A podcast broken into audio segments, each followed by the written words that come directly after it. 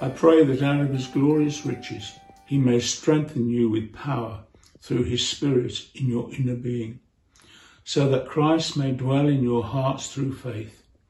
And I pray that you, being rooted and established in love, may have power together with all the Lord's holy people to grasp how wide and long and high and deep is the love of Christ, and to know his love that surpasses knowledge, that you may be filled to the measure of all the fullness of God. Thanks, Grandpa. So, when I first started looking at this passage, um, I was looking at it as a whole, and even though um, this passage is super powerful as a whole, um, it resonated me more with me more as I started to take it line by line. Um, and for me, the two kind of elements that really jumped out at me um, were in verse 16 and the latter part of verse 19. Um, so I'm just going to reread those those bits. I pray that out of his glorious riches he may strengthen you with power through his spirit in your inner being, so that Christ may dwell in your hearts through faith. And then the latter half of verse 19 that you will be filled to the measure of all the fullness of God.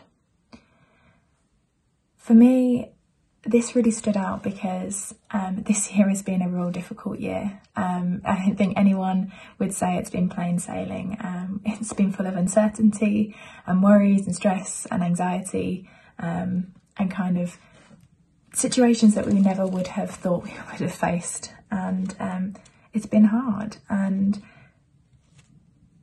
it's a difficult one to get through.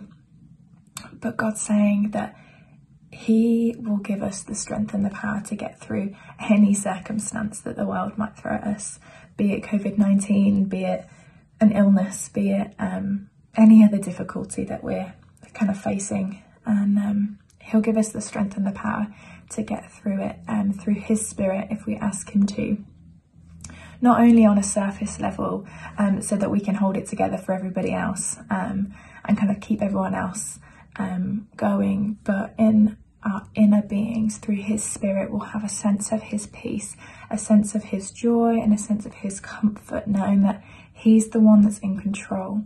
And even though the world might not look how we expect it to look, that God is in control and that we can rely on Him to be our protector and our comforter. He has a plan for us. Um, he has a plan to prosper us and not to harm us.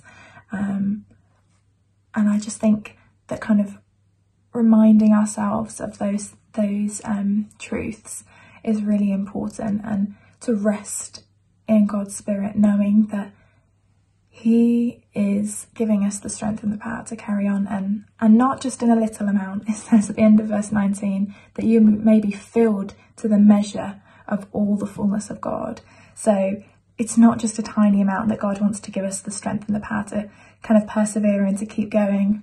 Um, it's to the full fullness, the full measure of the fullness of God, which is incomprehensible. Um, and so, yeah, I just want to encourage you today um, that if you're feeling a bit worried or a bit anxious or a bit low or any of those things, that press into God, ask Him that through His Spirit that He will fill you and fill your inner being, um, that He'll dwell in your heart and just give you the strength for today and the strength for this coming week, um, whatever you need it for. Um, so, yes, I just hope that is an encouragement for today. See you later. Merry Christmas.